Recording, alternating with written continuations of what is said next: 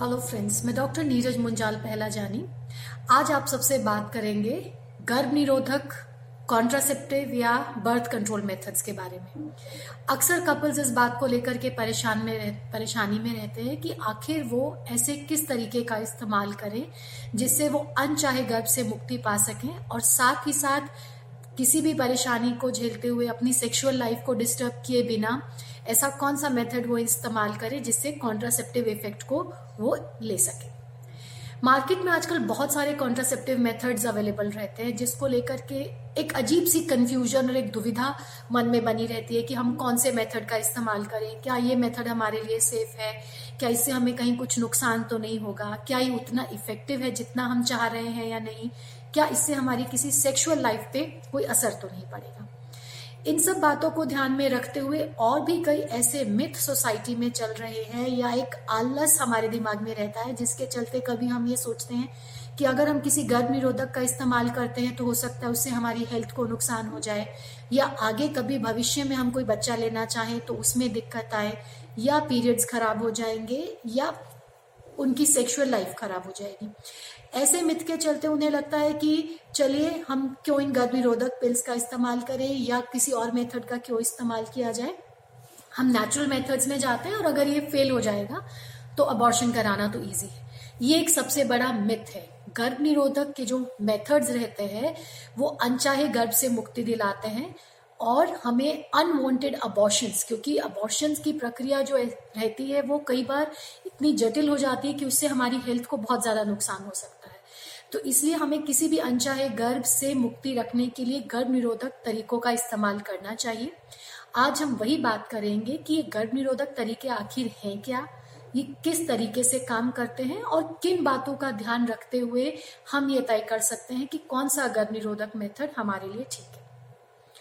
तो सबसे पहले हम ये जानते हैं कि आखिर ये गर्भ निरोधक तरीके किस तरीके से काम बेसिकली चार तरीका है जिसपे कोई ना कोई गर्भ निरोधक इस्तेमाल करके हम लोग अनचाहे गर्भ को अवॉइड कर सकते हैं।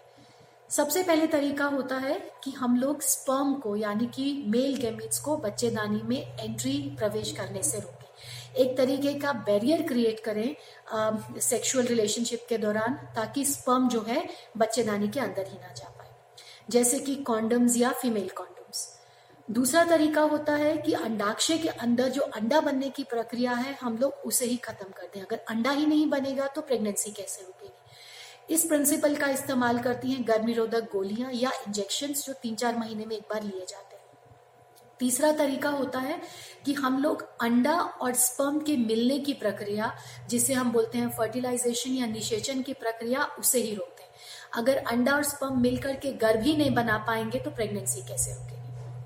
चौथा प्रिंसिपल होता है कि अगर गर्भ बन रहा है तो हम उस गर्भ को बच्चेदानी में ठहरने से ही रोक दें। जैसे कि कॉपर्टी या मल्टी लोड जैसे डिवाइसेस जो रहते हैं, वो इस प्रिंसिपल पे काम करते हैं। तो अगर गर्भ बन गया, लेकिन वो बच्चेदानी में अगर टिक ही नहीं पाएगा तो भी हम लोग अनवांटेड प्रेगनेंसी से मुक्ति पा सकते हैं। तो इन चार में से किसी भी एक प्रिंसिपल का इस्तेमाल करते हुए गर्भ निरोधक मेथड्स जो है, अपना काम करते हैं। अगर हम ये डिसाइड करना चाहें कि मार्केट में 10-15 तरीके के मेथड्स हैं हमारे लिए, कौन सा तरीका अच्छा रहेगा? तो उसके लिए कुछ बातें हैं जिनका ध्यान रखते हुए हम लोग अपने लिए एक बेस्ट मेथड सिलेक्ट कर सकते हैं। इस अप्रोच को हम बोलते हैं कैफेटेरिया अप्रोच कैफेटेरिया अप्रोच मतलब जैसे कि हम लोग कॉफ़ी शॉप में जाते हैं। कॉफ़ी तो एक है, लेकिन उसके अलग अलग फ्लेवर्स रहते हैं। और हम लोग अपनी सुविधा अनुसार अपने टेस्ट अनुसार उनमें से किसी एक कॉफ़ी का सिलेक्शन करते हैं। ऐसे ही मार्केट में अलग अलग कॉन्ट्रासेप्टिव मेथड्स अवेलेबल हैं और हम लोग अपनी सुविधा अनुसार अपनी नीड के अनुसार उनमें से किसी एक मेथड को सिलेक्ट कर सकते हैं। तो कौन से वो प्रिंसिपल्स हैं जिसपे हम लोग डिसाइड करते हैं कि कौन सा मेथड हमारे लिए अच्छा रहेगा? तो सबसे पहले आता है कंफर्टेबिलिटी एंड इजीनेस कि आप कौन से मेथड को इस्तेमाल करने में कंफर्टेबल महसूस करते हैं। कुछ मेथड्स ऐसे होते हैं जिन्हें आपको सेक्सुअल एक्ट से पहले इस्तेमाल करना रहता है जैसे कि कॉन्डम जब भी हस्बैंड और वाइफ के बीच में पार्टनर्स के बीच में संबंध बन रहा है तो उस समय पे इस मेथड का इस्तेमाल करना है। अगर आपका पार्टनर या आप कंफर्टेबल हैं आपको किसी तरीके की जो कॉन्डम्स के मटेरियल रहते हैं उससे एलर्जी नहीं है तो ये मेथड इफ़ेक्टिव है। और आ, आ, कई तरीके आ, ऐसे रहते हैं कि जिसमें हम लोग ये डिसाइड करते हैं कि इसके साथ साथ में हमारी और ज़रूरत डेली बेसिस पे रहते हैं कि अगर हम लोग हर सेक्सुअल एक्ट से पहले ना करके डेली डेली इस का इस्तेमाल करते हैं तो भी हमें कॉन्ट्रासेप्टिव इफ़ेक्ट मिल सकता है। जैसे कि गर्भ निरोधक गोलियाँ रहती हैं जिनका डेली सेवन करना रहता है। तो अगर आप इसमें कंफर्टेबल हैं तो ये भी एक अच्छा तरीका हो सकता है। कुछ मेथड ऐसे होते हैं जो लंबे समय के लिए काम करते हैं। आप तीन महीने में या कई बार ऐसे वाली तरीके रहते हैं जो सालों में एक बार इस्तेमाल करना रहता है। तीन महीने में जैसे एक बार इंजेक्शन लगा लिया या पाँच साल या दस साल में एक बार कॉपर्टी या मल्टीलोड का इस्तेमाल कर दिया। तो ये लंबे समय तक चलने वाले कॉन्ट्रासेप्टिव मेथड्स हैं। अगर आपको लगता है कि आप डेली डेली किसी एक स्केड्यूल को फॉलो नहीं कर सकते हैं, भूलने में आप तेज हैं तो जिस वजह से आप कभी पिल्स भूल जाते हैं या कॉन्डम्स यूज़ करना भूल जाते हैं तो ये कारागार मेथड आपके लिए साबित हो सकता है।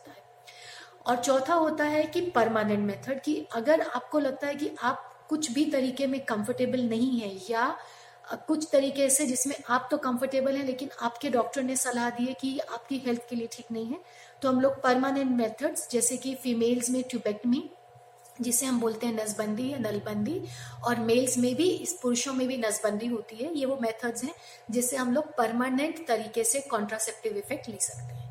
तो ये तो बात हुई कि एक वो प्रिंसिपल कि हम किसमें कंफर्ट जोन महसूस करते हैं, उसको ध्यान में रखते हुए। दूसरा कॉन्ट्रासेप्टिव सिलेक्ट करते टाइम हमें इस बात का भी ध्यान रखना चाहिए कि उसके साथ में हमारी और जरूरतें क्या है। क्या हमारे महावारी में कुछ गड़बड़ है? वो महिलाएँ जिनको महावारी नियम से नहीं आती है, बहुत लेट आती है। जैसे कि पॉलिसिस्टिक ओवेरियन डिज़ीज़ से अगर आप पीड़ित हैं, या प्री मेच्योर ओवेरियन फेलियर से पीड़ित हैं, या महावारी टाइम से तो आती है, लेकिन ब्लीडिंग बहुत ज़्यादा हैवी होती है। तो अगर हमारे को कॉन्ट्रासेप्टिव इफ़ेक्ट लेना है तो इस बात का भी ध्यान रखना चाहिए कि गर्भ निरोधक के साथ साथ अगर वो तरीका हमारी इस समस्या को भी हल कर सकता है तो क्यों ना हम लोग उस तरीके का इस्तेमाल करें। तो इसमें बहुत ही इफ़ेक्टिव एक मेथड रहता है कि हम गर्भ निरोधक गोलियाँ अगर इस्तेमाल करते हैं तो पीरियड्स भी रेगुलर हो जाते हैं, उसका फ्लो भी कम हो जाता है, और पॉलिसिस्टिक ओवेरियन डिज़ीज़ अगर है तो उसे भी हम लोग कंट्रोल कर सकते हैं। और वो महिलाएँ, जिनको ये है कि सिर्फ़ पीरियड्स के दौरान महावारी का जो फ्लो है जो ब्लीडिंग है वो बहुत ज़्यादा हो रही है। तो उसमें एक खास तरीके का इंट्रा यूट्राइन डिवाइस जिसे हम बोलते हैं मरीना उसका भी इस्तेमाल किया जा सकता है। तीसरा है कि क्या हम आ, हमें डर है यौन संबंधित बीमारियों का जिसे हम बोलते हैं सेक्सुअली ट्रांसमिटेड डिजीजेस होने का?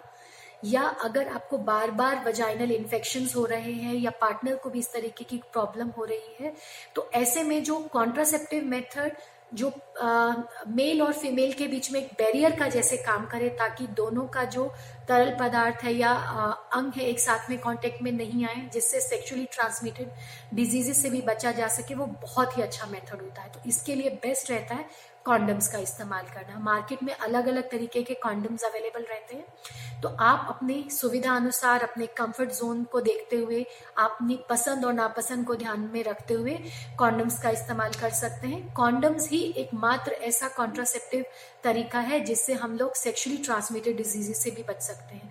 तो खासकर अनमेरिड कपल्स या यंग लोग जो कि रिलेशनशिप्स में हैं और अनवांटेड प्रेगनेंसीज को अवॉइड करना चाहते हैं और साथ के साथ इन सब चीज़ों से भी बचना चाहते हैं, उनके लिए कॉन्डम्स एक बहुत इफ़ेक्टिव मेथड होता है। तीसरी जो बात हमें ध्यान में रखने की रहती है कि क्या आपको कोई मेडिकल डिसऑर्डर तो नहीं है। क्या diabetes blood pressure gall bladder में स्टोन माइग्रेन का तकलीफ़ या आप किसी और बीमारी को लेकर के लंबे समय से अगर कोई दवाइयों का इस्तेमाल कर रहे हैं तो बहुत ज़रूरी हो जाता है कि कॉन्ट्रासेप्टिव सिलेक्ट करते टाइम आप अपने गायनेकोलॉजिस्ट से उसके बारे में खुल के बात करें, क्योंकि कुछ कॉन्ट्रासेप्टिव ऐसे होते हैं जो इन बीमारियों में नहीं दिए जा सकते हैं। जैसे डायबिटिक पेशेंट्स हैं, उन्हें हम सजेस्ट करते हैं कि अगर उनका शुगर कंट्रोल में नहीं रहता है या वो लंबे टाइम से डायबिटिक हैं तो उनके लिए कॉपर्टी का इस्तेमाल करना ठीक नहीं है। या वो पेशेंट्स जिन्हें वो फीमेल्स जिन्हें माइग्रेन की समस्या रहती है, उनके लिए बर्थ कंट्रोल पिल्स यानी कि गर्भ निरोधक गोलियों का इस्तेमाल करना ठीक नहीं है। तो ये सब छोटी छोटी बातें हैं। अगर मेडिकल डिसऑर्डर्स हैं तो डॉक्टर से बात करिए, वो आपकी हेल्प कर सकते हैं एक अच्छा और इफ़ेक्टिव मेथड सिलेक्ट करने इसके साथ में हमें फिर ये भी देखना रहता है कि आ, कहीं आप ब्रेस्ट फ़ीड तो नहीं करा रहे हैं। अगर आप अपने बच्चे को स्तनपान करा रहे हैं तो कुछ गर्भ निरोधक मेथड ऐसे हैं जो उस दौरान इस्तेमाल नहीं किए जा सकते हैं। खासकर की जो मार्केट में रूटीन गर्भ निरोधक गोलियाँ अवेलेबल रहती हैं उनका इस्तेमाल नहीं किया जाता है। ब्रेस्ट फीडिंग के टाइम के लिए कुछ खास तरीके की स्पेशलाइज्ड पिल रहती हैं उन्हीं का इस्तेमाल करना चाहिए ताकि जो दूध की मात्रा है उस पर कोई फ़र्क नहीं हाँ अगर आप ब्रेस्ट फीडिंग के time copper T multi load या कॉन्डम्स का इस्तेमाल करना चाहते हैं तो इजी इजीली तरीके से हम इसे कर सकते हैं। तो आज हमने जाना कि गर्भ निरोधक जो तरीके होते हैं वो किस तरीके से काम करते हैं और अगर मार्केट में 10, 15, 20 तरीके के मेथड्स अवेलेबल हैं तो हम किन बातों का ध्यान रखते हुए अपने लिए बेस्ट तरीके का इस्तेमाल कर सकते हैं। Thank you friends